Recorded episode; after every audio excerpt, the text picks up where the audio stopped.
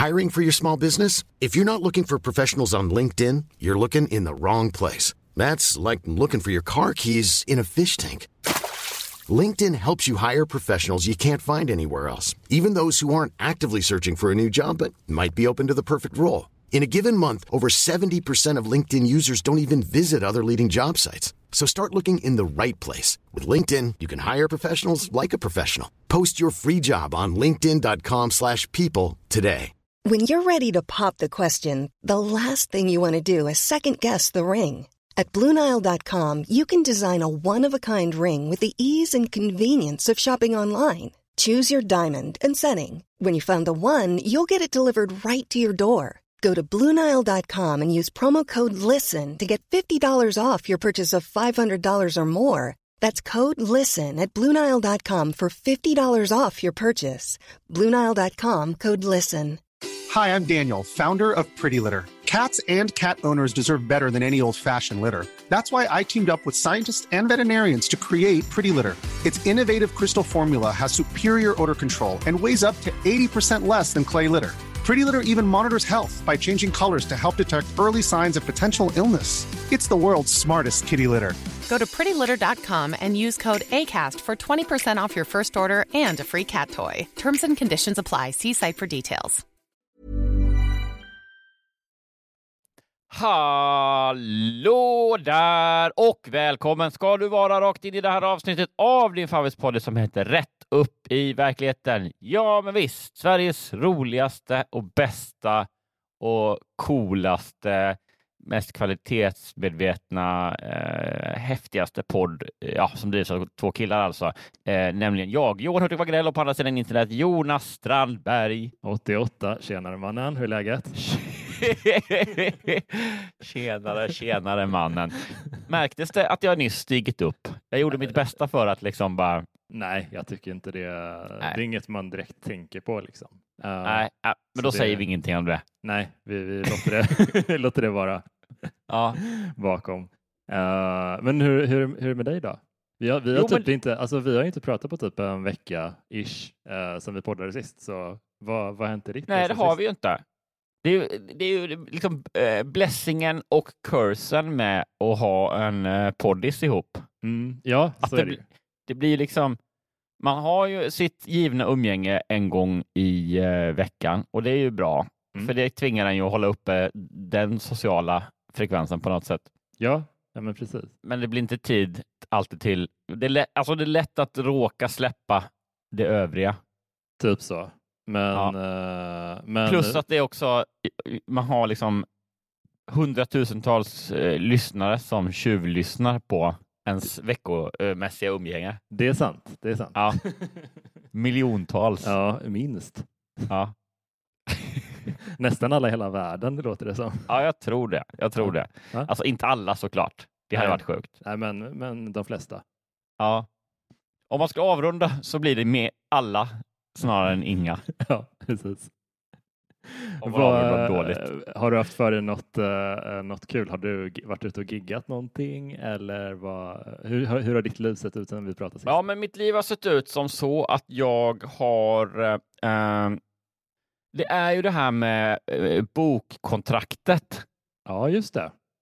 Roligt. Som, Ja, som håller, liksom tickar på lite grann. Och det är ju då, vi har ju en eh, agentur nu som representerar oss eh, i eh, boken. För eh, jag vet inte, nytillkomna lyssnare kanske, så kan man ändå säga då att jag har skrivit en bok tillsammans med min fru, en eh, deckare, som jag började skriva på för, ja, det är också en miljon år sedan nästan kan man säga. Och sen lite så berg och dalbana fram och tillbaka. Eh, men nu då snabbspolat.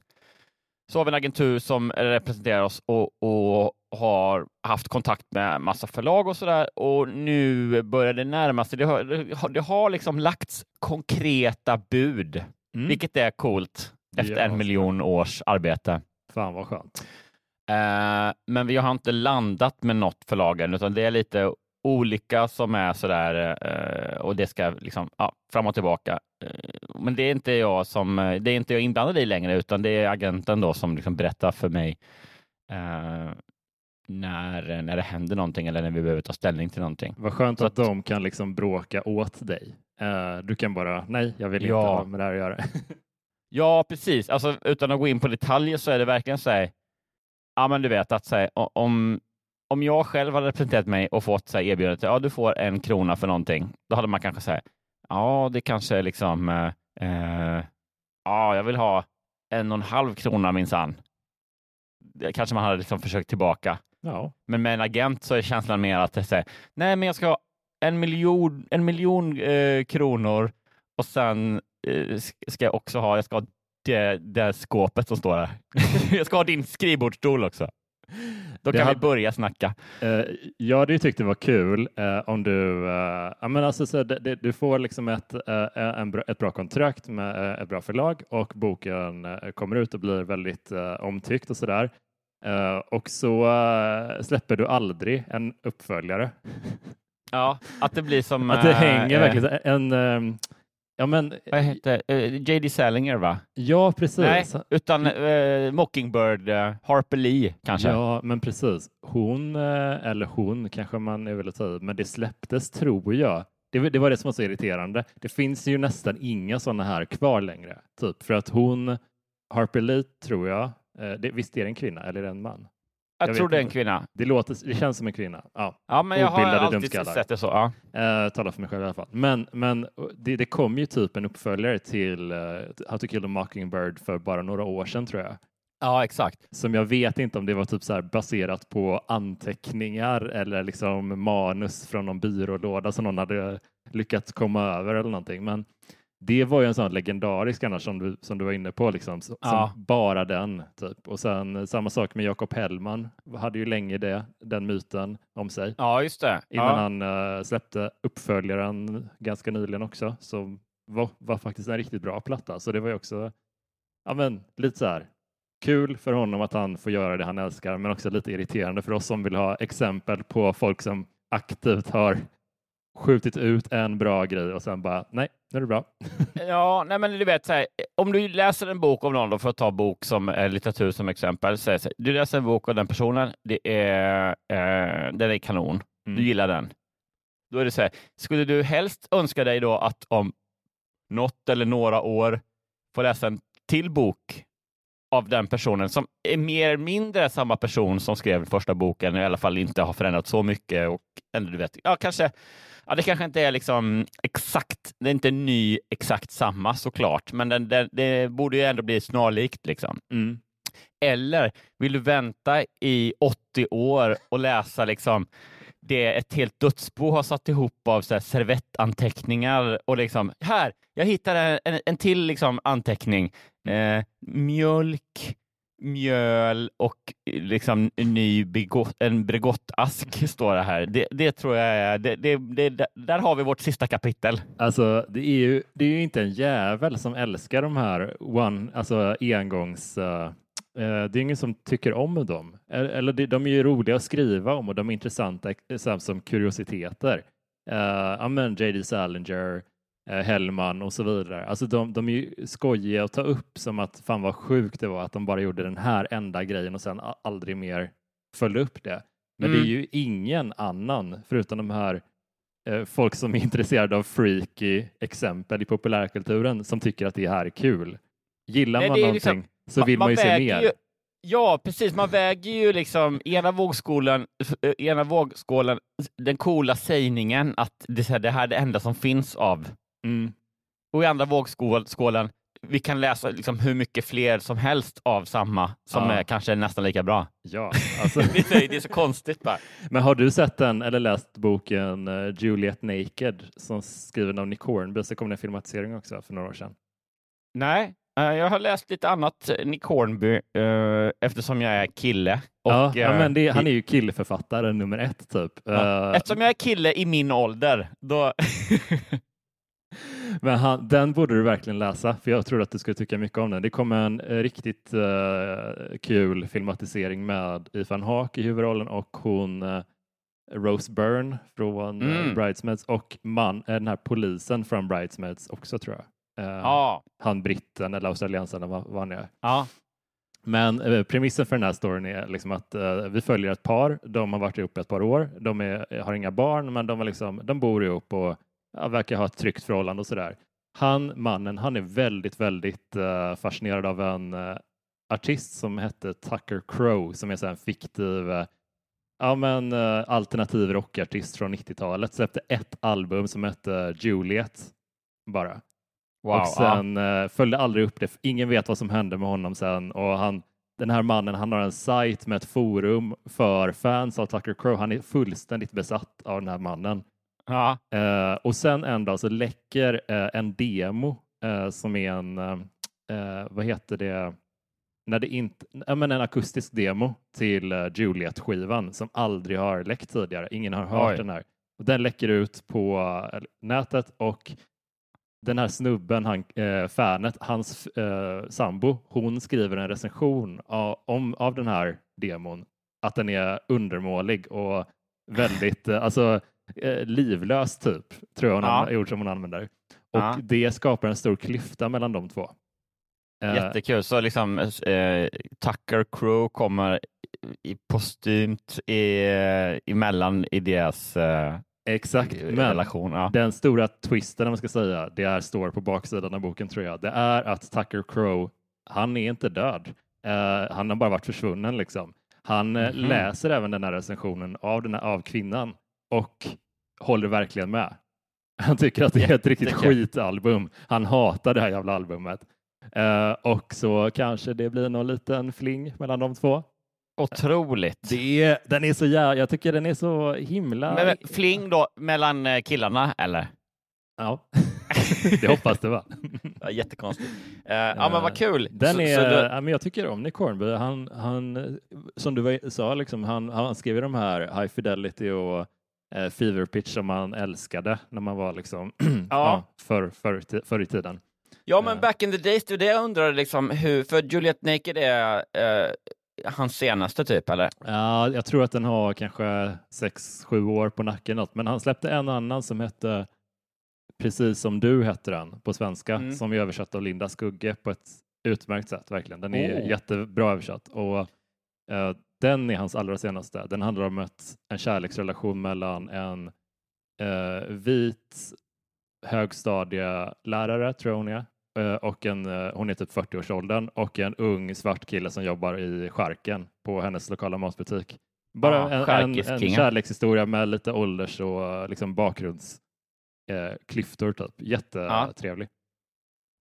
Okej, för det känns, ja, man blir lite nervös uh, för Nick Hornby skulle mycket väl kunna visa sig vara en sån som, alltså att hans uh, litterära gärning passar perfekt för Johan 17 Mm. Till Johan 23 kanske. Ja, jag fattar exakt. Uh, jag upplever att han har blivit mycket mer av en vuxen författare. Uh, ja. Och att det, det som man älskade när man var liksom typ så 17 till 19 och läste High Fidelity, uh, det, han liksom följer upp det med Juliet Naked. Genom, alltså det är nästan som en hämnd på de där skivnördskillarna på något sätt. Ja, precis. Just det, att det blir som Många en stridsskrift till alla som här, missuppfattade eller så här, fel personer som gillade eh, Ja men som hyllade de där snubbarna i skivbutiken och ja, nu är det, det, som att han bara det var verkligen inte det jag menade och det är kul när det kommer från en sån musikälskare som Nick Hornby också att han bara ni älskar inte musik på ett rimligt sätt ni är sjuka i huvudet.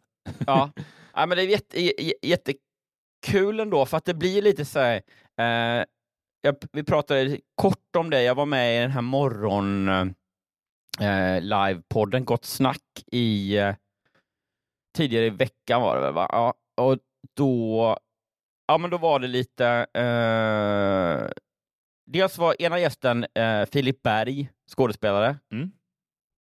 Skådespelare King. Han är jättebra. Jag tycker mycket om honom i uh, Odödliga, tror jag den heter. Den road movie uh, uh, Ja, men, ja, en, road, en svensk ja. roadmovie tror jag han är med det är, är det an, Andreas Öman? Det är jag 90 procent säker på. Ja, ja, för nu är ju han, han och Andreas är kompisar och nu har ju Andreas eh, kompisar och lite så här, jobbar alltid ihopisar, vilket är coolt. Mm. nu han, han gjorde väl liksom reklam för den här och eh, en dag ska allt detta bli ditt eller allt det här blir ditt eller sånt där. Mm, den verkar ju superbra. Ja, den verkar jätte, jättebra. Um, ja, och så, så uh, ja, men jag tycker han är grym. Han är otrolig. Uh, hur som helst, andra gästen var Arvida Byström som är uh, mest... hon sa själv att hon beskrev sig som konstnär. Okej. Okay. Och hon gör... jag hade inte riktigt koll på henne innan, men hon gör liksom mycket vad ska man säga, andra eh, kan eh, eh, ge henne labeln provo provocerande. Mm. Men du vet, det gör man lite på så här, det, det, är inte alltid en eh, ska man säga, det är inte alltid man själv vill kalla sig provokatör bara för att liksom, folk blir upprörda. Ja. Nej, det är ju, det är lite, det är som smeknamn av det här tjatiga grejen om att man kan inte ta på sig, bestämma sitt eget smeknamn, man kan inte kalla sig själv provokatör. Det, Nej, det men det, det, det, finns det så att säga något som andra säger med en värdering i lite grann. Det är mm. liksom, jag vet inte, skitsamma. Eh, och hon, hon gör tydligen då väldigt mycket, eh, som hon själv sa, sexistisk konst. Okej. Okay. Att det, typ så här, hennes stora grej var att hon, hon har liksom en sån uh, sexdocka som hon med typ AI-rösten uh, den kan prata liksom. Och då har hon gjort så här, typ installationer eller utställningar där hon har liksom intervjuat den här sexdockan och säger ja men det, det, det verkade svinhäftigt. Mm. Hon sa det att här, i, ja men det, framförallt har hon eh, blivit poppis i Danmark. I Sverige har det varit lite mer, eh, ja men både och reaktioner sådär. Mm. Eh, och, och hon var väl lite så här, eller vi, vi snackade om det, så här, det knäppa i, om hon gör ju liksom sexistisk konst då för att liksom lyfta eh, diskussioner, peka på saker och sådär som man gör som konstnär. Mm. Medan då man, man, var lite orolig att danskarna i, i för stor utsträckning bara tyckte det var nice. att det var så ja, naket typ. Men det känns ju som att danskarna generellt, eh, de har ju en preferens, liksom en eh, fäbless för den typen av underhållning. Så att så länge det berör eh, en viss typ av ämne, så länge det är lite halvrassigt eller halvsexistiskt så tycker danskarna det är svinroligt generellt. Ja, ja och, men samtidigt har de inte samma eh, woke-grubblerier, om man ska säga så. Alltså de är inte... Eh, Nej, det är ju sant förstås. Att de är, de är lite, liksom, du vet, eh, ja, men jag tycker det här är fantastisk konst, men är det rätt? Är det liksom, är det okej? Okay? Eller du vet, ja, du vet, det känns mm. som att eh, eh brett, den bredaste penseln vi har så blir liksom eh, Sverige fastnar kanske eh, för andra grejer lite grann. Men, eh, men, men såklart så vill man ju inte... Jag, och det grejen att jag började svamla om det här var att jag, eh, jag kom att tänka på då det i termer av att eh, ja, men om man då liksom gör en high fidelity-bok där man kanske liksom beskriver skivsamlarnördar på ett lite, så, vad ska man säga, eh, vast och satiriskt sätt och sen ändå blir det uppfattat som att så här, ja, men de har ju rätt, de är svincoola ju. Mm. Eh, eller eh, att eh, ja, men så här, vår kompis eh, Anton och hela så här, Mr Coolgate, att det säger ja, man vill ju inte att, att liksom, det är ju en eh, djupt sexistisk och sjuk karaktär som gör vidriga låtar. Man vill ju inte att liksom, så fansen ska tycka att det är nice. Man vill inte ha liksom, danska fans bara på det viset. Liksom. Nej, nej, fan det är sant alltså. Jag... För, men samtidigt är det jättesvårt som eh, konstnär, det spelar ingen roll, det var det vi diskuterade i studion också, att så här, beroende, så här, vad man än gör, om man så här, gör en film, skådespelar i en film, eller om man skriver en bok, eller om man då gör konst, så, så när man släpper den så har man ju eh, inte makten längre att eh, ja, men att så här, styra hur, den, hur det uppfattas. Liksom. Och det tror jag är någonting som alla då kulturutövare eller konstnärer liksom, har olika lätt eller svårt att jobba med. Att här, man vill kanske i viss, olika från person till person, men, men det jag kan tänka mig att säga, det skulle vara jobbigt att jag kommer ut med en bok nu och sen så säger alla gillar den. Usch, den säljer jättebra, men här, jag tycker att alla, liksom, det känns som att alla missuppfattar poängerna med den. Och då blir det så här, det är en jävla jobbig känsla på något sätt. Ja, jo, men folk Medan vissa inte... konstnärer har bara så här, ja, ja, nej, men det skiter jag i. Jag, jag har gjort mitt konstverk, det talar för sig själv. Jag bryr mig inte om, även om 99 procent fattar fel. Mm, mm. Och det är ju lyxigt liksom. Absolut. Absolut. Vet, tänk om det kommer boken och, och, och alla bara säger Ja, det är sjukt det här med liksom, det, här tydliga nazistperspektivet äh, som man ja. har, liksom, att han är så pro-nazi. Ja. Och jag bara, okej, okay. så bara för att jag har ett stort hakkors på framsidan, då är jag liksom... Eller att du får high fives av sådana här märkliga, folk med lite Sverigepinn och grejer. Ja, gud ja. ja. Det uh. Jag, ja. jag liksom passerar förbi Sölvesborg eh, och, så, och liksom det bara så rullas ut i realtid, rullas ut den röda mattan på motorvägen där, E20. Alltså, lovely. ja, det, på, alltså, det är så intressant att du säger det, för att jag, eh, jag frågar lite om så tips på, amen, så här, för att bredda sin, eh, amen, få läsa lite andra författare än vad, vad man brukar göra. Liksom. Mm. Så skickar jag ut så här, tip, eller liksom en fråga på Insta, typ, kan ni bara skicka en eller två av era liksom, bästa böcker någonsin? Typ, så, så försöker jag läsa dem.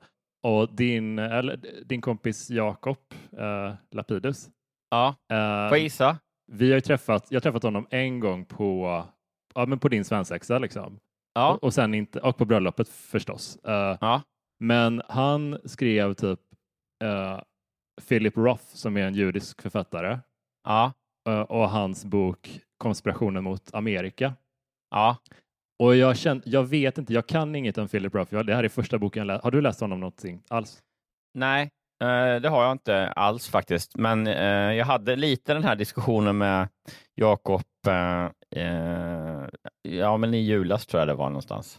Gud, vad, Eller i chanukkas. Ja, men fan vad intressant för att jag känner att jag tycker jättemycket om den här boken. Alltså det, den är verkligen så här helt fan... Plotten är typ så ja, här. du har läst den redan? Jag är typ halvvägs in i den. Jaha, okej, okay, du började läsa. Ja. tycker den är skitbra verkligen. Mm. Och plotten är typ så här, om man inte har läst den, så det finns en HBO-serie också som jag inte känner till, något om kvaliteten, men skitsamma. Nej, men den började jag titta på och kan inflika. Uh, är det inte till och med en Amazon Prime-serie? Det kan det mycket väl vara. Ja, hur som helst, jag började titta på den, tror jag. Det kan vara något helt annat. Mm. Det var den här, eh, de, de samlade skivor hela tiden. ja, men den, mm. den har fått jättebra kritik i sådana fall, om det är den jag tror, och den var god. Fan vad kul, för hela boken är liksom plotten att uh, den börjar 1940, uh, eh, utspelar sig typ mest i New Jersey och New Brunswick. I, uh, ja, huv huvudpersonen är en judisk familj och huvudpersonen specifikt är den yngsta pojken i familjen. Och då är Tokig LP-skivor. Ja, frimärken faktiskt, så nästan. Ja. Men han, grejen är då att um, istället för att uh, Franklin D. Roosevelt, tror jag det var kanske, som vann valet 1940. Jag har inte kollat upp historien här, men han ställer upp i, i valet i boken i alla fall. Uh, mm. Och alla tänker att han kommer vinna det för att liksom, ja, han är populär och sådär. Men då ställer även Charles Lindbergh upp i valet som Just. är den här kända ja. piloten som flög över Atlanten tror jag det var. Precis. Han är också känd för att ha djupt antisemitiska åsikter och liksom har tagit emot en medalj av Göring tror jag. Uh, och sådär. Han har liksom mycket, ett, ett väldigt skuggigt förflutet. Liksom. Ja. Men han ställer upp som president i alla fall. Men, men, men är ju väldigt, liksom, vad ska man säga, eh, skön, eller så, typisk populist. Alltså så här, han är liksom hjälte och ja, men precis. Ja, men precis. Han har ju liksom det här, han har ändå Ja, populistiska kvaliteter definitivt. Ja, ja visst. Så liksom filmstjärneleende som överskuggar det där tråkiga med Göring. Och svenskättad tror jag. Han och hans far eller morföräldrar är svenskar. Uh, därav efternamnet. Perfekt. Men han, ja. han vinner valet. I bör- alltså det här är tidigt i boken så det är ingen spoiler. Han vinner valet och då får man liksom följa den här familjen eh, och hur, hur liksom klimatet i USA färgas av att den här djupt, djupt osympatiska liksom, ja, men här, antisemiten vinner allting mm. eh, och hur det färgar USA. typ. Eh, och den kan jag tänka mig, för att nu vet jag inte, inte någonting om huruvida Philip Roth är så kontroversiell eller inte. Jag kan ingenting om honom, har inte läst på allt alls om honom. Men det känns som att när man berör ett sådant ämne, även om man är judisk författare själv, att man fiktionaliserar en del av kriget. Det, det känns som att det kan vara någonting, att det kan dela folk, som att man inte tar det på tillräckligt mycket allvar eller sådär. Att man måste ja. göra en fiktiv version av historien för att det ska vara en intressant läsning, typ. Så. Ja. Eh, ja så jag... kände jag kanske, att den, den kan uppfattas på väldigt mycket olika sätt. Vem var, vad pratade du och Jakob om gällande den? Uh, nej, alltså det var egentligen bara uh, att uh, jag bad om uh, boktips specifikt till honom, för han har här, haft någon sån där challenge att läsa, tror jag, 50 böcker mm. Senaste året. Eller du vet, någon sån där Goodreads-app, fylla i-grej. Ja. och så bad jag om massa boktips. Så, men vi pratar inte mest om pratar inte mest om det, men den tipsar han ju om. Mm. Men det, det jag väl också säga, jag vet inte, det finns väl annat. Jag minns inte exakt här nu, jag kan vara liksom svajigt, men, men äh, Roth var väl på något sätt på i, i slutet här på sin karriär så blev det att han skrev liksom äh, ja, man, han hamnade i den där äh, litterära fåran där det handlar mycket om äldre män som liksom, i böckerna då som träffar liksom ung, yng, yngre kvinnor. Aha, okay. och att det, liksom, att det är mest det det handlar om. ja, jag fattar, fattar. Jag vet inte, men det kan vara så att eh, eh jag har missuppfattat någon typ av debatt här. Men... Ja, Nej, men så han tipsade det... om den och så tipsade han om, vad heter han då, Edward Lewis. Ja, han, det var precis de två han tipsade mig ja. också. eh, Kul. Men, och så minns jag första gången, vi, eh, eller så här, när vi, eh, vi känner varandra sedan handelshögskoletiden, eh, så det var ju 2001 då någonting, då tipsade han mig om, eh, i den vevan i alla fall, då tipsade han mig om eh, Paul Auster, eh, vad heter det, New York trilogin. Va? Ja. Eh, och den läste jag, den uppskattade jag mycket. Så, sen har det gått liksom i, i runda slängar eh, 20 år tills ja. nya tips då. Eh, så de ska jag sätta, eh, sätta ögonen i. Kul. Ja, men fan, eh, jag har så många sådana luckor, du vet. Man känner att det där borde jag kolla in, det där borde jag verkligen ta ja. tag i och så bara så blir det bara inte så. nej, nej, men jag satt så här, jag vet inte vad du använder för anteckningsapp i din, eh, i din mobil, i ditt molnmiljö, i din molnmiljö. Mm. Eh, men jag använder Google Keep. Ja. Vi denna vecka! Uh, men jag kör faktiskt Goodreads också. Jag tycker det är ett väldigt bra sätt att hålla koll på när man hör någon nämna en bok som de tycker om så slänger man bara in den där och sen så ja. kan man få rekommendationer baserat på ens smak. Typ, sådär. Det, jag tycker den funkar ja, shit. Men, och det är då bara, men det är bara bokanteckningar liksom? Ja, precis. Eller, precis. Ja, ja, exakt. För jag använder Google då Keep vid den här vecka. Eh, det använder jag till... Eh, alla, alla tips du får liksom? alla anteckningar liksom. Så oh, det, är, okay. det är eh, mat, shoppinglistor när jag ska till Ica. Det är uh, fil, jag har liksom uh, filmer jag ska se eller vill se, tv-serier, böcker, uh, rand, alltså stand-up-idéer. Mm. Uh, setlists när jag ska göra så, när jag ska gigga måtten på någon poster som jag ska köpa ram till. Och så. så det är verkligen Allt, det är ett jävla, ja, det är ett äh, jävla härke, äh, är vad det är. Men då satt jag igår då, äh, för, det, för att återknyta pyttelite till det här, allt det här kommer att vara bortklippt ändå. Det är det självförtroendet jag har när jag liksom pratar om någonting nu för tiden. Äh, ja, jag älskar det. Därför jag liksom, eh, fortsätter ringa dig på Skype en gång i veckan. Vare sig liksom, du, jag ser ju dig här, du, du sitter och håller en eh, handmick i, eh, i handen. Det är ingen snabb jag, hade, Nej, hade jag zoomat ut så hade det bara liksom varit en 10 centimeter, en sån blottad tejp, tejpad eh, byxa som hänger ner. liksom. Uh, det är väl rimligt, ja. det är okej. Okay. Förklarar ju dock inte de här miljontals lyssnarna som, Nej. Hmm. som fortsätter äh, Det, det kanske är sådana som ty tycker att det är intressant att, att du pratar och, och det låter som att du får ett svar och sen fortsätter du prata och reagera på ja. olika saker ensam. Ja, det är som att jag är med i, jag är Bruce Willis i Sjätte sinnet och alla mm. andra är liksom biopubliken som ser den för tredje gången. Ja. Bara, när ska han fatta? Och nu var han ändå inne på det ju, att Jonas ja. inte har någon sladd i. Intressant. Det var så nära. Ja, oh, herregud.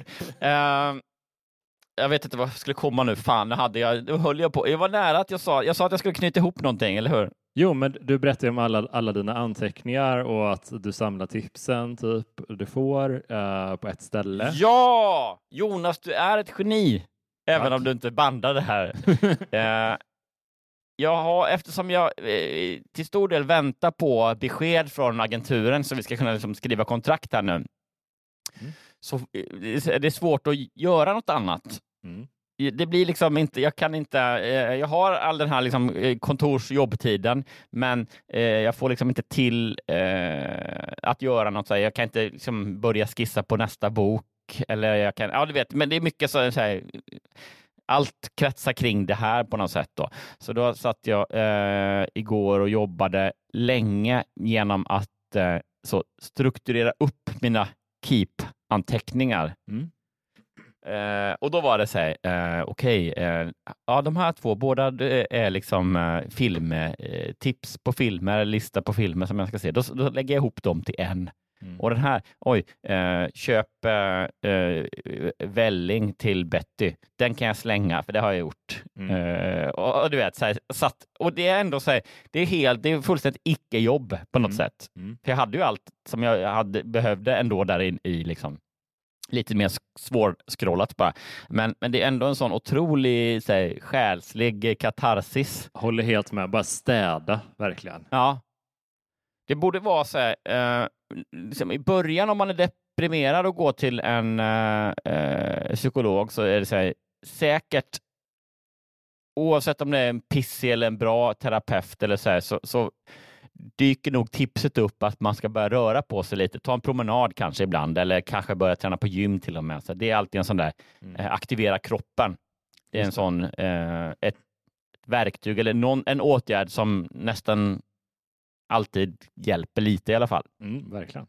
Det borde också vara att första rådet, liksom nummer två rådet kan vara så här. Har du en eh, anteckningsapp, till exempel Google Keep, lägg några timmar på att styra upp den kommer det kännas bättre efteråt också. Ja, det är sant. Jag, jag har en sån grej som jag vet att jag har nämnt den till, eller jag kanske har nämnt den till dig, men jag vet inte om jag har poddat, nämnt i podden, men alltså när jag känner mig lite så här, ja, men lite stressad, men lite deppig, då brukar jag rensa vattenlåset i, uh, alltså i Otroligt! Om man märker, I handfatet? Ja, precis. Man märker liksom i vasken eller handfatet att vattnet rinner lite långsamt, det stannar kvar lite.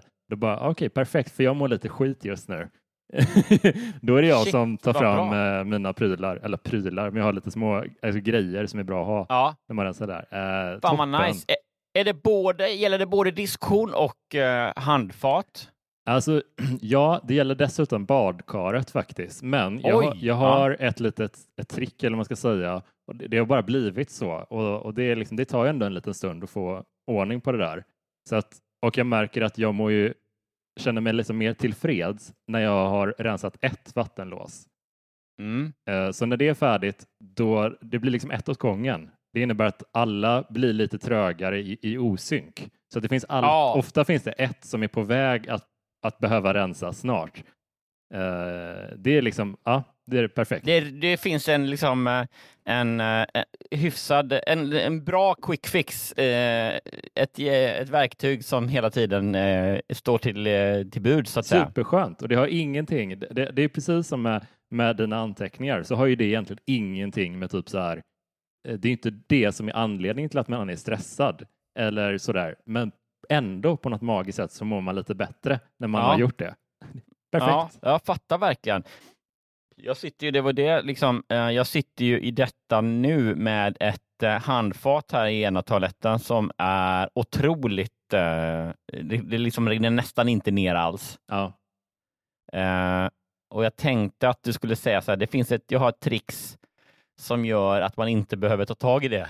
nej, nej, nej, nej. Det, det är verkligen skruva isär hela skiten och spola ja. igenom varenda liten del så att allting bara är så. Ja. Det, det tar ja, sin lilla stund, men det är också det som Jag tror det är precis som återigen med organisera sina anteckningar. Man tänker bara på organiserandet. Man tänker bara på städandet. Det går ja, inte att jo, fokusera absolut. på något annat riktigt. Det luktar dock lite bättre eh, av Google Keep-appen. Ja, det, det får man ge den. Det är ju den, eh, den lilla detaljen bara. Men ja, nej men okej, jag ska, eh, nu ska jag eh, rapportera till nästa vecka. Jag har en vecka på mig. Ja, ja men jag, jag tror fan Jag höll det... på att säga, jag, jag höll på att säga, jag ska gå direkt när vi har pratat färdigt och, och fixa det där. men, men, så vände jag det till att innan nästa gång, då, då ska det vara rensat. Uh, fan vad, ja, men jag fattar. Det, det gör mig glad att du har dina små tricks uh, i vardagen i alla fall. Alla, alla borde ha sina grejer att ja. uh, må bättre. A lot can happen in three years, like a chatbot may be your new best friend. But what won't change? Needing health insurance. United Healthcare Tri Term Medical Plans, underwritten by Golden Rule Insurance Company, offer flexible, budget friendly coverage that lasts nearly three years in some states. Learn more at uh1.com. Ryan Reynolds here from Mint Mobile. With the price of just about everything going up during inflation, we thought we'd bring our prices down. So to help us, we brought in a reverse auctioneer, which is apparently a thing. Mint Mobile unlimited premium wireless. Ready to get 30, 30, bit to get 30, bit to get 20, 20, 20, bit to get 20, 20, bit to get 15, 15, 15, 15 just 15 bucks a month. So, Give it a try at mintmobile.com/switch. slash $45 up front for 3 months plus taxes and fees. Promo rate for new customers for limited time. Unlimited more than 40 gigabytes per month slows. Full terms at mintmobile.com. Many of us have those stubborn pounds that seem impossible to lose, no matter how good we eat or how hard we work out. My solution is PlushCare. PlushCare is a leading telehealth provider with doctors who are there for you day and night to partner with you in your weight loss journey. They can prescribe FDA-approved weight loss medications like Wagovi and Zepbound for those who qualify. Plus, they accept most insurance plans. To get started, visit plushcare.com slash weight loss. That's plushcare.com slash weight loss. Hey, Dave. Yeah, Randy. Since we founded Bombus, we've always said our socks, underwear, and T-shirts are super soft. Any new ideas? Maybe sublimely soft. Or disgustingly cozy. Wait, what? I got it. Bombus. Absurdly comfortable essentials for yourself and for those facing homelessness. Because one purchased equals one donated. Wow, did we just write an ad? Yes. Bombas. Big comfort for everyone. Go to bombas.com slash ACAST and use code ACAST for 20% off your first purchase.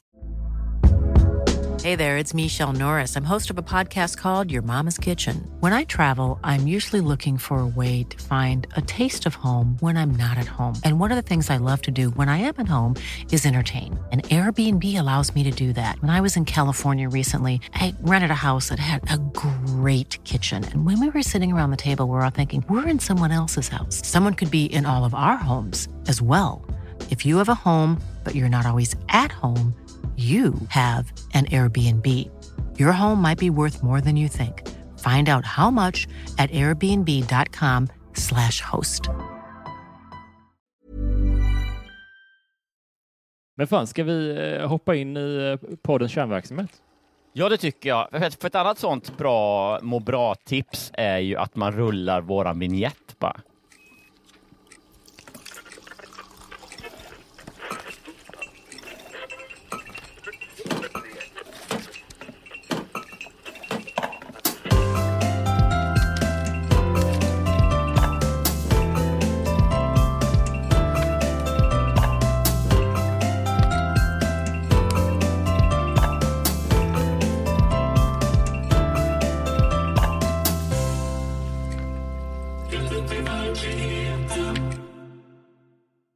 Eva. Jag valde karriär framför barn. Oj! Vad sa Eva kolon liksom? Ja, märkligt att lägga namnet i uh, rubriken för sen står det anonym läsarberättelse under förstås som författare. Otroligt. Så det ja. egentligen borde det vara, för det är ju nu då, jag valde, det är citattecken runt, jag valde karriären framför barn. Eh, eh, nej, det är det inte heller. Eh, så det, det borde ju vara det förstås. Det borde också vara det runt Eva, tänker jag. Ja, ja egentligen. För hon heter ju inte det. Så att, att det först, otroligt roligt. Hade inte det varit så jävla krångligt så hade man ju velat ha det som titel till det här avsnittet. Så här, citattecken Eva, ja. citattecken kolon och sen citattecken jag valde karriären framför. Ja, det hade varit fint. Ja, verkligen. Men alltså, ja precis, så vi verkar ha att göra med en riktig eh, karriärkvinna helt enkelt. Ja. Tror du de valde då Eva efter att de satte rubriken? För de har säkert så här, så här stor text ska det vara i rubriken och så la de in citatet och så, så, här, så, så, så tittade de efter hur många, vad det kan vara för kvinnonamn som, är, eh, som lirar men som också är exakt eh, rätt längd på. Mm, mm. Man testar sig fram lite sådär. Ja, Marianne, det, det är alldeles för långt. Det får inte rubriken plats. Verkar... Marianne, jag valde karriären fra. Det här verkar även vara, um, vad ska man säga, det har ju snackats lite senaste tiden om, uh, jag tror han är på DN, Patrik Lundberg kanske han heter, något sånt där. Mm. En kille som är typ 30 någonting som har eh, beklagat sig över att han inte har barn. Och det framkommer inte om han, eh, det är medicinska skäl, det kan det vara förstås, men det framkommer inte. Han har gjort en grej till det att, att män som, sak, som, som vill ha barn pratar inte så mycket om det. Det är hans tes och sådär. Uh, och han verkar ha det jättegött i övrigt. Så det, det är något som irriterar med det, med det såklart. Ja. Uh, när folk som uh, inte har allt klagar över att de inte har allt, typ så. Ja, precis. Och det är också så här, jag, känner att... inte till bakgrunden om den här killen, så han kanske har jätterimliga skäl till det. Men det, det är Nej, känslan jag, här, när jag skummat I den här podden har vi inte alltid tid för bakgrunden Nej, vi hinner skit. inte det. Nej. Men jag tycker också att det är så här, om man då har, ska, om man ska liksom torgföra en tes om någonting, mm. eh, så behöver man inte automatiskt liksom göra det med eh, infallsvinkeln klag. Liksom. Nej, exakt. Eh. Om han nu vill prata om att eh, det är ovanligt bland män eh, som vill ha barn, att, ofta att, att de inte pratar om det, liksom. Mm. då kan han väl bara göra det. Det behöver inte liksom, jag har allt utom det här. Det också, här kommer klag, jag, klag, klag. Också att, att nämna det, att det, det är inte vanligt. Ja, men varför måste du säga det? det? Det är också, när man gör det, då framhäver man ju också sig själv som talesperson för en rörelse. Typ. Mm man vill göra sig själv till galjonsfiguren för män som pratar om att de vill ha barn fast de inte har det. uh, ja, det är det de ja. kallar sig, den gruppen tror jag. Ja, ja men det är kort och snärtigt. Men nu är det en kvinna vi snackar om såklart. Uh, Eva ja. då. Jag skulle säga annars att Eva generellt tyder på att man alltså, i, oftare väljer barn framför karriär, va? Ja, det kan, kan man tänka sig, ja. Faktiskt vad heter någon som, eh, som oftare väljer, som mer väljer karriär framför barn då? Uh, ja, nej men jag, jag tänker... Charlotte? Ja, det är fan bra. Ja. ja. Något lite mer liksom... En karriär, riktig karriär. Snidigt. Faktiskt. Ja. Karin kanske också? Ja, Karin känner jag är, kanske via Sune sådär, men jag känner en väldigt mammigt namn. Typ. Men, ja. Uh, ja. Och vår uh, kompis komikern Karin Sollenberg, den andra Karin jag tänker på, som ju ja, har två barn och Karin nu är gravid finns. med tredje namn, barn. Så att, ja. Jaha, uh, är hon det? Okej, okay, nu ska vi se hur det var där. Vi satsade allt på karriären och ett liv med guldkant. Det ångrar jag idag. Ja. Fan, det, det kliar. Ja. Det kliar i... Uh, ja, skitsamma. Jag och min man Mats jobbade på ett stort reklamföretag. Det var spännande och intressant med mycket resor men också stressigt och krävande. Men vi trivdes och våra löner var mer än bra. Vi bodde i en stor fin lägenhet mitt i stan och satsade på exklusiva designmöbler. Tyckte det var viktigt att ha en vacker och bekväm bostad efter intensiva arbetsdagar.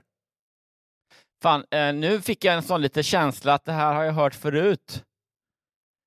Eh, jag tror jag vet vad men det kan vara guldkant som var egentligen bara, det har kanske förekommit förut. Uh, nej, men jag tror jag vet vad du menar. Det var ju en berättelse ganska nyligen där vi pratade om uh, den här snubben som var med om en olycka. Ja, Visst. just det. De, de var liksom, det, det var guldkant och så ja. Jag tror ja. att det, det, är den kanske som det här gör. Skönt, men också att det är trovärdigt hittills ja. för att jag känner uh, väldigt, väldigt, få Mats. Min pappa heter ju Mats, men uh, förutom mm. det så är det inte många Mats som har passerat i mitt liv. Det är, uh, mm. ja, men i, till dags dato då så är det, vad ska man säga, det är väl tre, fyra kanske och det är två stycken som är liksom i nutid då, eller samtida.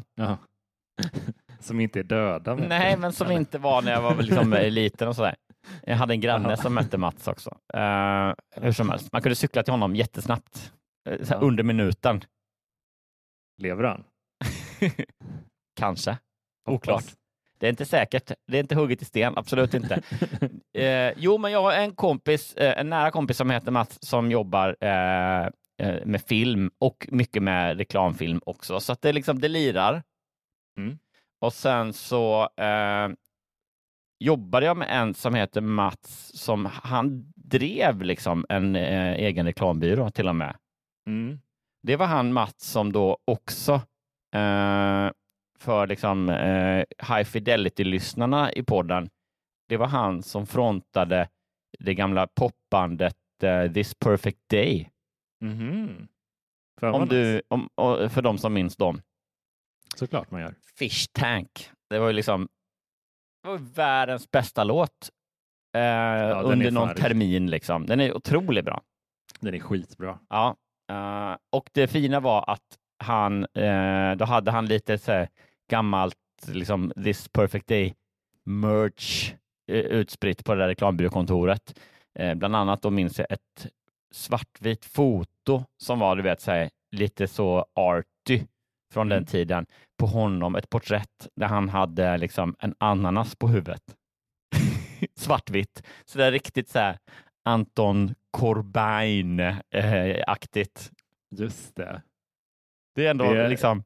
Det känns ju eh, som eh, jag fick ju känslan där. Jag, jag såg den eh, fantastiska filmen Control för många år sedan. Ja. Som handlar om Joy Division, mest Ian Curtis tror jag. Ja. Och uh, den är ju gjord av Anton Corbijn. Och då älskade ju alla honom. All, mm. Han är ju en fantastisk fotograf framför allt.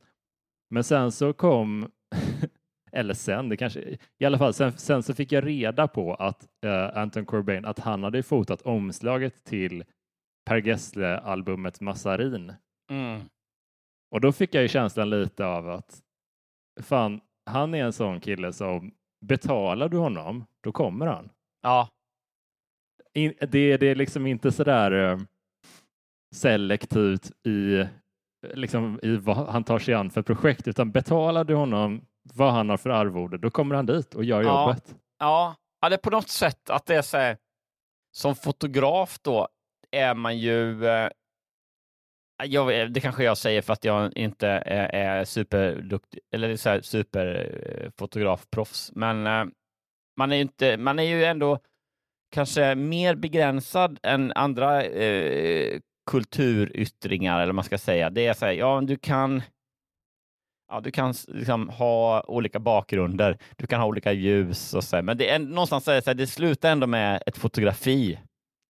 Jo, jo, såklart, men han är ju ändå den mest uh, rockstjärniga av fotograferna som lever nu känner jag. Alltså, ja, ja, verkligen. Men, det är men, den enda jag, jag som är där uppe. Och om han inte Nej, jag så... menar bara att här, jag skulle komma fram till att här, det är då ännu viktigare på något sätt att, att, viktigt för honom då att man liksom tänker igenom vad man tackar ja till och vilka mm. saker man fotograferar. Mm. För att då är det så här, ja men du vet, han fotograferade Ian Curtis som sen liksom tog livet av sig kanske, dog i alla fall. Mm. Uh, och liksom ikoner och sådär. Det blir på något sätt, särskilt med ett fotografi då tänker jag, uh, att man ens verk och ens liksom uh, legacy blir ju lite så här hijackad eller förknippad väldigt mycket med dem man som sätter framför kameran. Det är sant.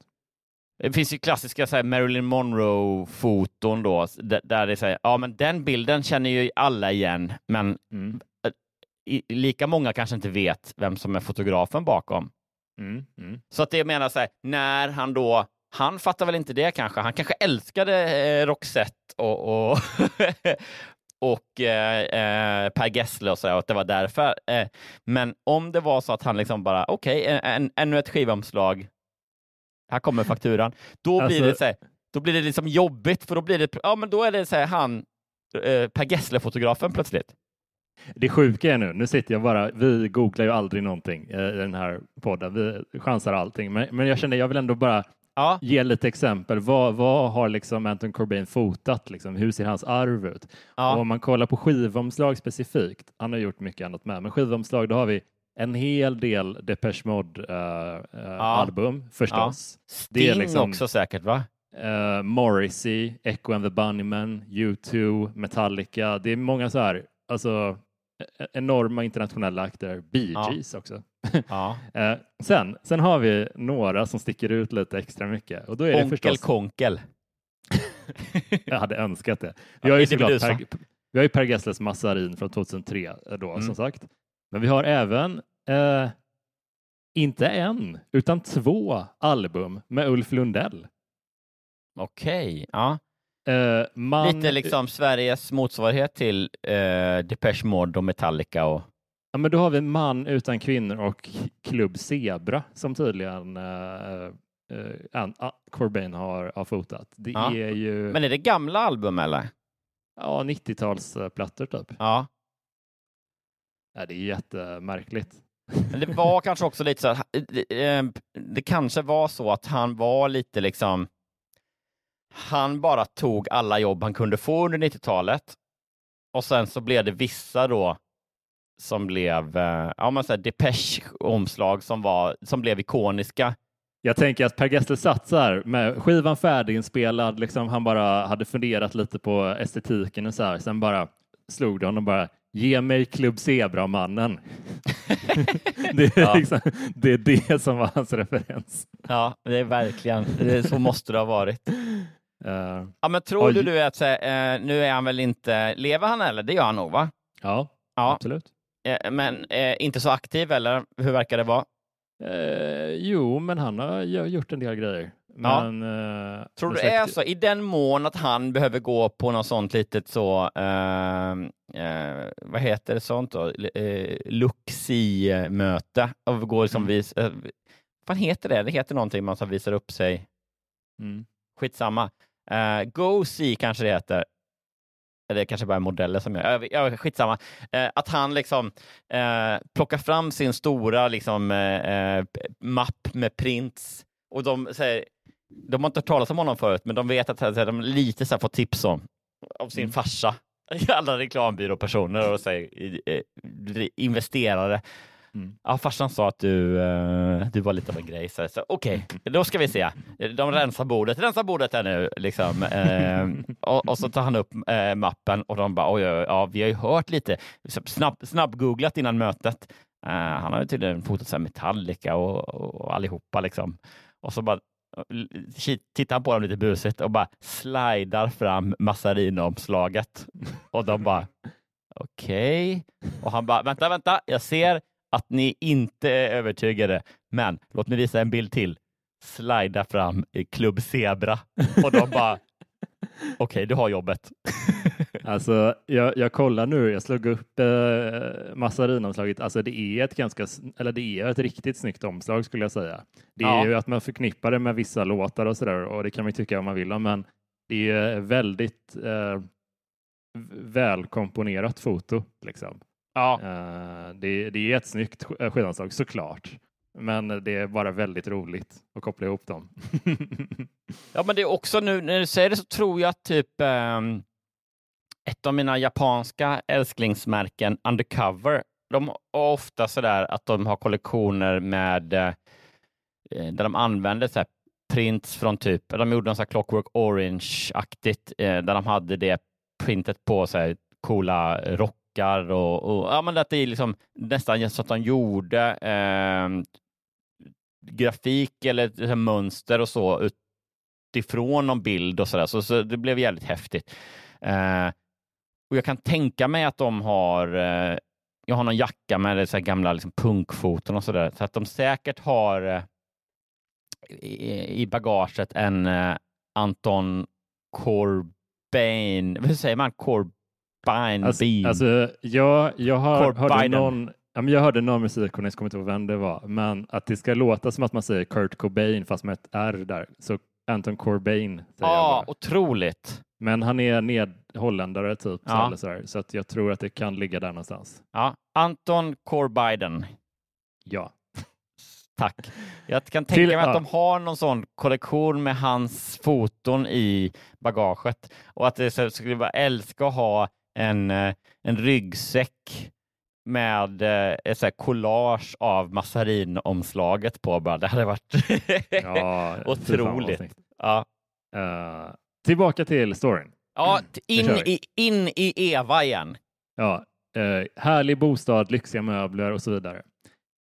Många av våra barndomsvänner från byn förvånades. De förstod inte att vi ibland var tvungna att sova över på jobbet för att vara till hands. Nu efteråt kan jag inte fatta att vi gick så helt upp i vårt arbete, men vi drogs med utan att reflektera. Det var aldrig aktuellt att skaffa barn. Det passade inte in i vårt hektiska liv. Företaget ville inte ha någon som ägnade sig åt småbarn istället för jobbet. Det förstod vi. Vi diskuterade det knappt ens. Vi ville vidare i karriären. Jag minns att mamma försökte prata med mig, men jag kunde inte skaffa barn för att hon ville bli mormor. Min allra bästa vän på jobbet valde att föda barn. Hon fick en liten flicka. Hon halkade efter lönemässigt och när hon återkom kunde hon inte ställa upp fullt ut. När förskolan ringde för att flickan snorade måste hon lämna jobbet oavsett vad hon höll på med. Hon blev helt enkelt utanför och valde att söka sig till en annan arbetsplats. För mig var hon ett varnande exempel hur illa det kunde gå när man blev mamma. Nu har det gått många år och jag har lämnat företaget. Det blev för slitsamt. Idag har jag ett betydligt lugnare jobb med fasta arbetstider och ingen övertid. Det är inte lika lönsamt och spännande, men det ger mig tillfredsställelse. Jag hinner med och vet att jag utför ett bra jobb. Men nu du Johan. Ja, ja jag väntar lite på. Nu kommer det en liten vändning här kan jag säga. Ja. Var, var de från en by? Eller sa de de andra från byn? Ja, typ. Alltså jag, jag tror att de kanske är lite lant lantisar som flyttade in till stan, får jag känslan av. Typ. Jo, men det är ändå... Och så har de lite bekantingar kvar från, från den tiden. Ja, men att, de, att, de, att hon ändå använde ordet byn, va? menar jag. Ja, ja, precis. Det skulle inte jag göra, om, även om jag är eh, liksom lantis från en småstad. Nej, nej, det är lite... Skulle du använda byn om Horredens? Uh, ja, det skulle jag nog göra, tror jag. Det, för det är, ju, det är ju mer av en by, typ. Uh, ja. Eller så, jag tror det. Vad skulle, hemorten? Nej, ort, ort är för smickrande. By är liksom verkligen full, en fullgod beskrivning. Vad är motsatsen till tät? Alltså lös, typ. Lösort? Glesbygden. Ja, jo, det kan man också säga, men det är roligare att uppfinna ett nytt ord, tänkte jag. Ja, lösort. ja, det är ja. inte en tätort, en lösort. Uh, ja, det är det verkligen. Tyvärr lämnade Mats mig för en yngre kvinna. Det var en mycket smärtsam process. Jag ville inte skiljas. Jag, jag tyckte att vi hade det bra, men det tyckte tydligen inte Mats. Så här, så här är bitter. Jävla rolig för beskrivning. Ja. Så, så här i efterhand kan jag se att vi inte tillbringade så mycket tid tillsammans. Vi levde ett ganska ytligt. Vi levde ganska ytligt var för sig och hade inget riktigt vardagsliv ihop. Vi åt ute på restaurang ibland, men väldigt sällan hemma. Vi lagade aldrig mat tillsammans. Och nu sitter jag här ensam och äter middag vid mitt köksbord. Jag mm. flyttat till en mindre lägenhet. Vad skulle jag med en stor och lyxig våning till? Det var där liksom tror jag Mats eh, eh, plockade upp sitt kön och drog. När det, liksom, att de aldrig lagade mat hemma. Ja, exakt. Ja. Vi går bara på mm. restaurang hela tiden. Jag drar. Mm. Classic Mats. Men ja, jag har en, eh, ja, jag har lite klagomål på det här livsödet. Men vi, vi, kan, ja. vi kan ta det i slutet så ja, det, blir lätt, det blir lättare att liksom ringa in det då tror jag. Häromdagen träffade jag min gamla kollega tillsammans med sin dotter och sitt barnbarn. De verkade ha en så fin relation. Jag kände hur jag saknade deras gemenskap. Hon berättade att hon fått ytterligare en flicka och hon var så glad och stolt. Barnbarnet gav sin mormor blöta pussar och kröp upp i hennes knä. Då kände jag en stor saknad. Vid 49 års ålder inser jag att jag valde fel. Jag valde jobbet och pengarna framför det som är viktigast av allt. Barn. Spara det där. Som sagt, ja, ja. Nu är ja. jag ensam. Jag, kunde, jag skulle kunna haft en familj. Jag skulle kunna få gemenskap och kärlek, men jag vägrar att vara deppig och bitter. ja. All right, om du säger så Eva. Ja, stark, stark vägran från Eva. Jag söker aktivt en ny man i mitt liv, gärna en med barn. Och om, jag, om jag någon gång kommer att leva med en man igen ska jag ge förhållandet tid och omtanke. Jag ska prioritera människan, inte karriären och pengarna. Slut. Ja. All right, då... Eh, har vi, okej, okay, vi, kan, vi kan köra sanningsskriv först och sen eh, klaga lite. Just det. Eh, Just det. Jag tror det passar då, bättre där. Då tror vi att den här berättelsen om Mats och hans ananas på huvudet-trick, vi tror att den är ett, två, tre, falsk. San. Åh, oh, falsk. Vad, vad, vad tipped you off? Nej, men jag tror att det är en, eh, det är en sån, ett, hela berättelsen är ett varnande exempel till, eh, om vi då kallar henne Eva som skriver den här, till Evas dotter. Att Eva är liksom en sån typisk mormor eh, person som bara vill ha barnbarn. Mm.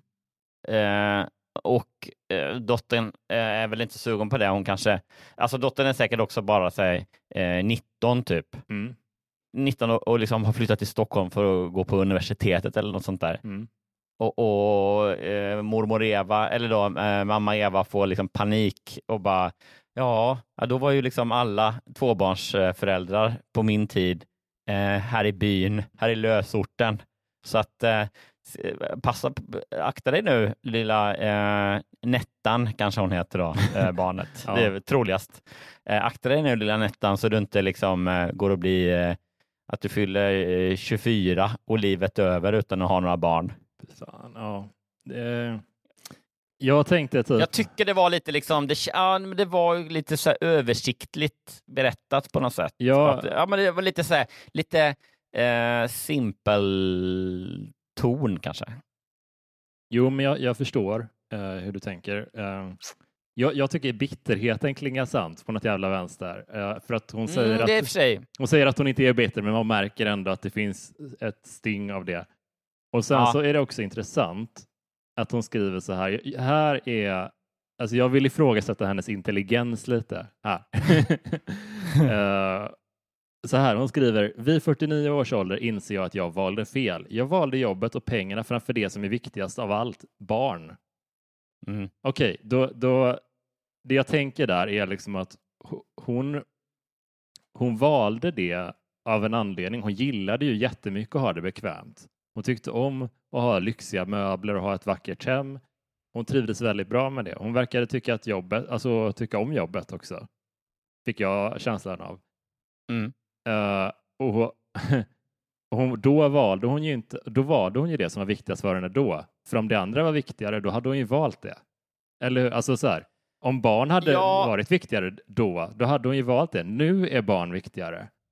Uh, så hon valde ju inte fel. Alltså, Nej, jag fattar vad du menar. För att hon, hon vill, nu vill hon ha barn och önskar att hon hade kunnat backtracka, men då var det så här. Alltså, jag tycker att hon, hon, hon tänker så jävla dumt bara. Liksom. Det är som att hon, hon söker missnöjet på något jävla vänster, typ. Att ja, men vad fan, du, du hade det ju gött då. Du hade ju svinlyxigt och hade, hade det fint hemma och, och sådär. Du hade fantastiska år, liksom säkert.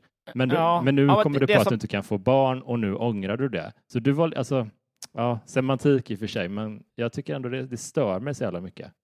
Jo, men jag fattar hur du tänker, men också att här, det är ju eh, kanske lite så här, om det nu är sant, eller i alla fall om man ska ta det för, för, för sant, så är det ju lite konstigt tänkt att så nu då, för det finns ju liksom, eh, det finns ingen eh, expiration date på att ha designmöbler. Men det finns ju en expiration date på att skaffa barn då. Eh, som kvinna i alla fall. Eh, och i, liksom, i realiteten som man också får man väl säga. Men eh, så att det är så här, ja, nu vill jag verkligen bara ha nya designmöbler. Mm. Men du får tänka då att så här, ja, men sen fyller du så här, 40 eller vad man nu ska liksom, dra för citattecken gräns. Mm. Så, så här, du kanske kommer leva till du är 80-90 och då har du liksom 40-50 år till där. Du, alltså att man, man blir så här, ja okej, okay, du känner nu att det är ett enkelt val, men du kan inte liksom om fem, tio år välja om. Så att då är det så här, kanske lite så här, och försök ändå liksom, tänk en extra gång på vill du, tror du att du vill ha barn om åtta år? För då kan du inte välja det om åtta år, utan då får du välja det nu. Liksom. Ja, och hon också säger, eh, det sättet hon uttrycker sig på att eh, hon valde jobb och pengar framför det som är viktigast av allt, barn. Hmm. Det är ju också jätteointelligent uttryck. Det är som att vadå, det är ju inte det per definition som att det är en, en gudsgiven sanning, att, det, att barn är viktigast i världen. För många är det Nej, kanske men- inte det. För många kanske känner att bara, ja men för mig. Patrik Lundberg till exempel. Eller jo, för honom Jo, är det ju honom är det det. jätteviktigt. Ja. Nej men alltså Ja. vadå, det, det, jag gillar inte den tonen i det. Att liksom, uh, vadå, det, det är ju många som Jag skulle inte vill ha barn och som trivs Jag skulle, kunna det. säga, jag, jag skulle kunna säga så här, den meningen i som enskilt räcker för att jag ska ropa falskt faktiskt. Mm. För att den meningen är så tydligt eh, att någon som inte har barn tycker det är liksom konstig, men folk som har barn, då, automatiskt så tycker man då att här, barn är det viktigaste. Eh, Mitt, alltså mitt barn är det viktigaste i världen. Mm. Det är viktigare än pengar. Ja, Så det är ja, så här- det är en, en intressant invändning. Ja. Jag tänker att så här, om hon inte har barn så skulle hon inte skriva så. Nej. Men om det då är mormor som skriver det, som, som jag gissar, eh, så- så är det så här, hon vet ju då att hon tycker att barn är viktigast av allt. Så att det där det liksom klingar så falskt. Om, att, om det inte är så att hon är så ofantligt bitter och hon är liksom i processen att eh, försöka att inte bli det. ja, hur menar du? Nej, men så här, hon, hon säger själv att hon inte är bitter. Det finns andra grejer i text, texten som tyder på att hon är det. Hon har börjat liksom sättet hon uttrycker sig på att hon ångrar sina livsval och liksom inte kan vara glad för det hon har fått istället. Alltså, hon, Ja, ja. hon har, Jo, men att hon sitter nu i efterhand, eh, eh, eftertankens kranka blekhet, kan man säga så? Ja, absolut. Det känner jag verkligen. Då-. Ja, och, och då blir det lätt att säga, även om hon egentligen inte, skulle hon liksom ta ett djupt andetag och tänka efter, så är barn inte allt utan mycket då. Hon vill verkligen ha barn, önskar hon nu. Men i liksom, känslan av att hon inte kan det, det är det enda hon inte kan få nu, då är det så här, då, målar, då, då liksom blåses det upp till något. Mm. Att, eh, du vet, när man är liksom, ah, man är bitter över någonting eller ledsen över någonting, då är det det enda som räknas. Bara, Ja, men du har ju också, det, det är ändå så här, du har ju i alla fall de här Jetson-stolarna. Mm. Bara, Det betyder ingenting. Barn, det jag inte har, det jag är ledsen över, det betyder allt. Tycker, Att det är så ja. man ska läsa meningen liksom. Ja, men jag, tänk, jag fattar. Det, det är en annan grej som kvinna än som man. jag vet det verkligen, men jag tycker också att det är det signale- signalerar något, en sån jävla bortskämdhet på något sätt. Att man har liksom verkligen accelerer- accelererat i karriären, tjänat bra med pengar, haft det gött och så är det någonting man inte har. Och då, då ska man liksom gnälla över det. Alltså att, vadå?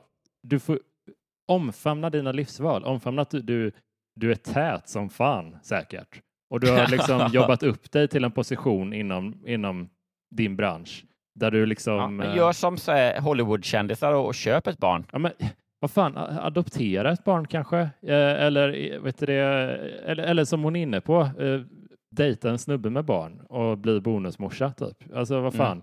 Det, det, sluta, jag, jag tycker inte om den här jävla bortskämda Är attityden. det Patrik. Lundberg som har skrivit berättelsen tror du? Är det Jag han som är Eva? Jag tror det och jag tror också att jag är lite färgad av, av den här när, nära Patrik Lundberg-experiencen som jag då Ja, tycks ha ja, jag förstår det. Men okej, eh, vi lämnar den med lite ilska och lite misstro eh, som vi är så bra på i den här podden. Och så tycker jag vi kopplar av våra eh, vanliga lys- TV6-lyssnare som vi kallar dem, som alltså inte är patrons till podden av någon jävla anledning. Men podden fortsätter för, för er som är patrons och ni har ju också kanske lagt, lagt märke till att hela avsnittet, avsnittet har varit reklamfritt om du är patron. Eh, det är en stor, två stora fördelar, längre avsnitt och reklamfritt. Så bli patron. wow, wow. Det var, det var liksom uh, Patreon uh, perks uh, jingeln som jag hittade på just Den nu. var riktigt nice. Hur blir man då Patreon? Man går in på patreon.com snedstreck Ratt upp i verkligheten. och det kan vara jättebilligt också. Man kan välja liksom typ en valfri summa man donerar per avsnitt för att man gillar podden Eh, och då får man lite längre avsnitt och reklamfritt. Så det blir Patreon. Man kan också välja att, tror jag, finns det någon övre gräns? Kan man bli Patreon för liksom eh, en det. miljard i veckan? Det vore kul om någon testade. Ja, tusen miljarder per vecka. Så, så är vi inne där och klickar så här, dra get paid direkt bara. Mm. Fort som fan. Det låter rimligt. Uh, man kanske skulle ha en sån, uh, alltså det finns ju så här, uh, ja, men i typ lotterier och sånt där, eller i typ så här, enarmad bandit på, nu, nu snackar jag liksom päron till farsa nivåer, eh, att man kan säga i enarmad bandit eh, dra fram en typ Ferrari mm. som liksom högsta högsta pris. Mm. Men det tänker man då så det händer ju inte. Nej. Det finns ju inte. Det är där, den är ju där för att liksom det ska bli liksom spektakulärt och så kommer man bli ändå jätteglad om man vinner 100 000 typ. Ja. Eh, att man skulle ha en sån top tire på eh, Patreon, att det är så. 10 eh, kronor, 15 eh, kronor, 20 kronor per vecka och sen en miljon per vecka så att det ändå ska finnas. Den knappen ska ändå ja, den ska ligga där. Ja, men då blir det så här vidrigt för då kanske du vet så här, någon råkar klicka fel eller någonting och så blir det eh, juridiskt palaver. ja, okej, okay, kanske vi, vi, vi släpper den idén direkt kanske. Vi släpper den idén som vi annars absolut säkert hade liksom genomfört. Om det inte vore för de juridiska svårigheterna. Men jag vill höra din historia. Ja, nu kommer den. Mm. Hej då alla TV6-lyssnare och eh, väl mött i Patreon Safe-rummet, eh, alla Patreons. Nu kan vi höra varandra.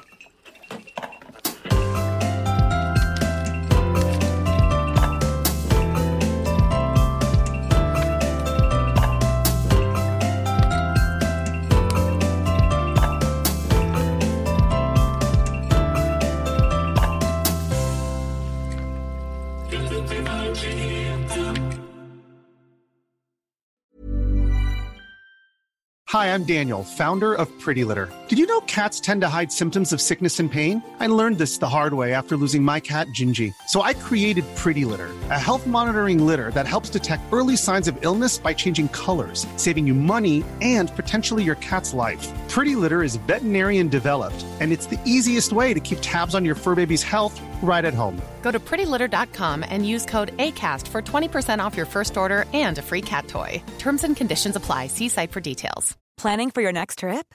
Elevate your travel style with Quince. Quince has all the jet setting essentials you'll want for your next getaway, like European linen, premium luggage options, buttery soft Italian leather bags, and so much more. And is all priced at 50 to 80% less than similar brands. Plus, Quince only works with factories that use safe and ethical manufacturing practices. Pack your bags with high-quality essentials you'll be wearing for vacations to come with Quince. Go to quince.com slash pack for free shipping and 365-day returns. When you make decisions for your company, you look for the no-brainers. And if you have a lot of mailing to do, stamps.com is the ultimate no-brainer. It streamlines your processes to make your business more efficient, which makes you less busy. Mail checks, invoices, legal documents, and everything you need to keep your business running with Stamps.com. Seamlessly connect with every major marketplace and shopping cart. Schedule package pickups and see your cheapest and fastest shipping options from different carriers. With rates up to 89% off USPS and UPS rates. And with the Stamps.com mobile app, you can take care of mailing and shipping wherever you are. Make the same no-brainer decision as over 1 million other businesses with stamps.com. Sign up with code program for a 4-week trial plus free postage and a free digital scale. No long-term commitments or contracts. That's stamps.com. Code program.